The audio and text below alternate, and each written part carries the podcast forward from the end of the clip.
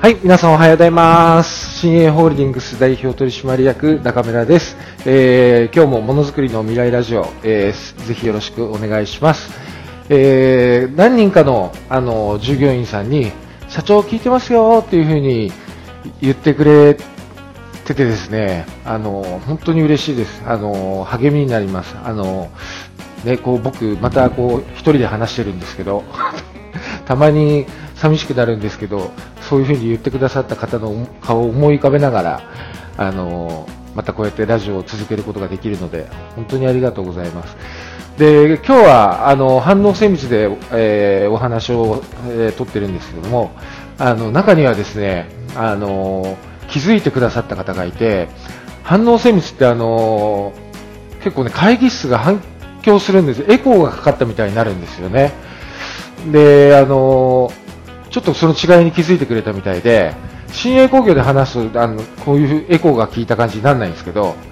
あの、そういうふうに、あ、これは反応精密で撮ってるなとか、これは新鋭工業で撮ってるな、アポロで撮ってるな、みたいな感じで聞き比べてもらえると、あの、グループのね、皆さんメンバーの方は、ちょっともう一つ楽しみが増えるのかな、なんても思ったりしますので、よろしくお願いします。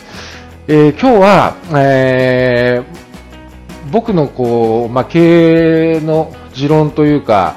中小企業の難しいところでもあると思うんですけど、工場で働いている人はあのなおさらだと思うんですけど、お金に対する感覚を磨いていくっていうのも、あの僕すごい経営をやる上で、えー、大事だと思ってます。で、それは、まあ、自分もそうなんですけど、従業員さんですね。従業員さんに、あのお金を稼い、お金を稼いでる、えー、で、その稼いでるお金に対して、こう、身近に感じてもらう。あのそこをちゃんとこう、感覚として離れないで、えー、感じてもらえるような経営のやり方ってないかなってずっと思ってて、で、なんで、あの、こういう考えを持つに至か至ったかっていうと、えー、物を作るのには、まあ、企業の、企業をの元を作るのは、人、物、金なんですよね。人、物、金です。で、えー、従業員さんって、あの、人と物に関してはね、社長に対してこう、提案だとか、あの、お願いをできるんですよ。できるんですけど、あの、例えば現場に人が足んないから人入れてくださいとか、まあ、誰々さんがちょっと素行不良な面があるので何とかしてくださいとか、そういう人に関しては言える。で、物に関しても、えー、材料が足りないから早く入れてくださいとか、こういう機会がない、こういう機会があるとこういう加工ができるから入れてくださいとか、で、あとは、うん、機械が壊れたから直してくださいとか、人と物に関してはね、あの、従業員さん言えるんですよね。けど、人と物と金ってこれ全部密接につながってるんです。人にもお金がかかるし、物にもお金がかかるし、で、そこにこう言及すると、いやいやいや、それは会社が何とかする話で、みたいな。経営者が何とかする話で、みたいな。いきなり当事者意識がそこからなくなっちゃうんですよ。で、これは、これは参ったなと。で、申し訳ない。僕から見ると、物をねだってる子供と変わらないんですよね。それだけだと。お父さん、あれ欲しいから買ってとか。なんとか、なんとか君の家には、こんな面白いおもちゃが入ってる、あったよ。僕にも買ってとか。その類の話にしかなり、え、なり得ないというか、その類の話になり下がっちゃうんですよね。だから、えー、やっぱそこにいかにお金に対して当事者意識を持ってもらうかっていうのをすごく大事にしてて、なので、えー、時間チャージだとか、えー、見積もりをするときに分単価いくらだとか、で、それがどういう根拠でできてるかっていうのを、えー、なるべく伝えるようにしてます。ですね。で、例えば、えー、改善提案とかで生産性が上がったとするじゃないですか。で、1時間に500個しかできないのが700個できるようになりましたと。そしたら、加工費にすると、いくら分の、え原価低減になって、えー、それが年間か積もり積もると、いくらぐらいの原価低減になるよっていうのを、まあ、えー、改善提案とかでは必ず、あの、数字化、数値化して出すようにしてました。で、あと、えー、毎月1回、あの、我々のホールディングスで役員会っていうものをやってるんですけど、えー、役、その役員会には、えー、税理士の先生、社労士の先生、えー、プラス、それぞれの会社の取締役、プラス、部長以上の従業員。一応従業員さんであっても、部長以上であればそういう役員会に出てお金に触れてもらう。えー、そこの役員会ではね、決算書の月次版みたいな資産表っていう表があるんですけど、それをみんなで確認し合うんですね。で、えー、この月はすごい原価が、えー、他の月に比べて高くなっちゃってる、異常値が出ちゃってるって言うんですけど、から、異常値が出ちゃってる何かありましたか？いや、ちょっとその、翌月に大きな、えー、納品があるので、材料の仕入れをここでちょっと多めにしましたとかね。というようにふうに、えー、みんなで、あの、現状態の確認、把握というのを従業員さん交えてやっています。で、あとは、えー、まあ、これはアポロ工業だけでやってる試みなんですけど、えー、それぞれの部署単位で、ね、今の話は、さっきの話は役員会は会社単位でしたよね。今度それ部署単位で、えー、技術部の、えー、1ヶ月の、えー、資産表、えー、製造部の1ヶ月の資産表、どれぐらい儲けたか、儲けることができたか、どれぐらいちょっと儲けることができなかったかっていうのも確認をしてます。ですね。もうこれはすべて、あの、皆さんの普段行っている事業活動が、えー、企業においては、経済活動だということを認識してもらうことですね。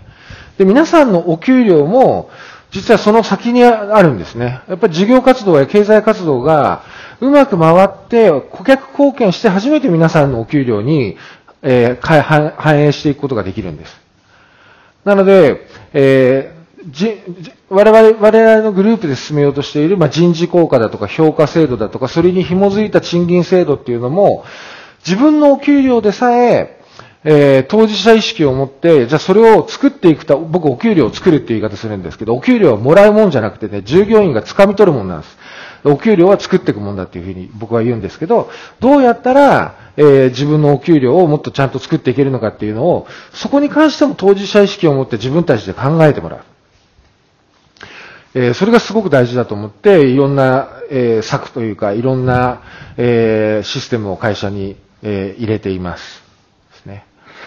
で、まあ、厳しい言葉、たまに会議とかで、あの、厳しい言葉言うんですけども、えー、社会人って、社会に出て、学生を卒業して社会に出た出たら、誰でも彼でも社会人になれるわけじゃなくて、えー、社会の中で、えー、日本はね、あの、資本主義なので、あの、お金の、えお金を生み出すことによって、えー、経済を回していく国です。その中で自分たちの金銭価値を理解をして、それをよりよく向上させていく努力をしている人が社会人であって、会社の中でしか生きられない、社会の中で生きられない、会社の中でしか生きられない人は僕は会社人と呼びます。あなたは社会人じゃなくて会社人でただの。社会の中で全然生きてない。っていうような、まあまあ厳しいこともたまに言ったりします。ぜひね、あのー、皆さん自分のお給料を作るっていう観点からも、えー、ぜひ会社の事業活動、経済活動っていう側面をすごくあの意識してもらえれば、えー、それは最終的に皆さんに返ってくることなので、えー、ぜひ意識をしてみてください。よろしくお願いします。で、前回あの、アポロ工業でね、あの、ちょっと辛い話、労災があった話とかもしたんですけど、えー、まあその経験をもとにですね、アポロ工業の企業風土改革っていうのを、あの、強烈に、あの、推し進めていくことになります。その後ですね。もう、やはりね、怪我された方はもう、残念だけど、後遺症が残ってしまう怪我は元に戻らない怪我っていうのはですね、やっぱその、えー、まあ、罪の意識というか、あの、反省をですね、もう徹底的にやっぱり事業で返していかなきゃいけないです。僕たちはもう残念ながらその人の代わりにはなれないので、もうですね、なれないので、やっぱり事業というところで、もうそのようなことが二度とないようにってことで強烈にこう、えー、企業風土改革を、えー、進めていったんですけれども、で、そういう、その先にですね、やっぱ同じように人事効果だとか、評価制度だとかっていうのもアポロ工業で順次入れていくことになりました。で、まあこれ中小企業あるあるなんですけど、あの、我々のグループっていうのは、自分たちのお給料は先に言ったように自分たちで作るもの。で、それは評価、人事効果で評価されたら、えー、直接的に給与に反映されますよ。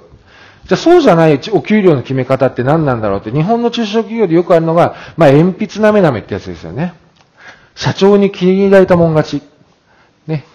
えー、社長によく思われたら社長からいっぱいお給料もらえる。そういう、僕からしてみたら、まあ、悪しき風習がやっぱ日本の中小企業は未だにはびこってます。そこを僕らは変えていきたいんですけど、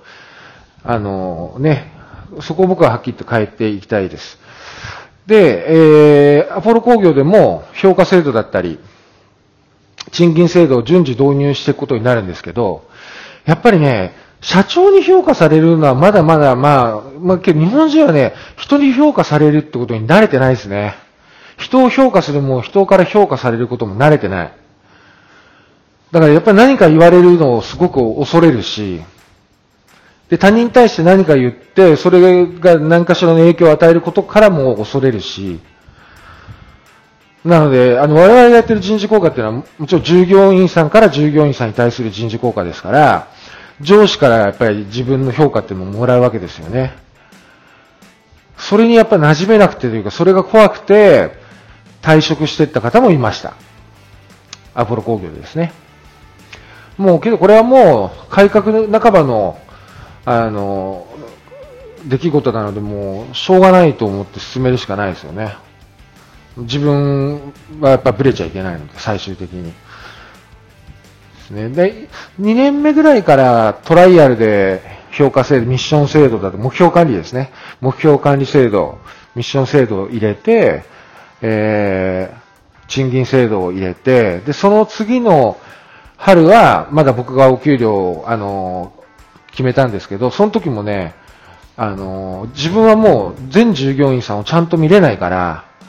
もう、よ、ね、自分が近くにいる人は自分の仕事をアピールするチャンスがあるじゃないですか。けど僕からちょっと離れちゃった人はそのチャンスももらえてないって中で、いくら頑張っても、あの、役職につけたりとかはしましたけど、えー、他の人と同じ一律で賃上げしましたね、その時は。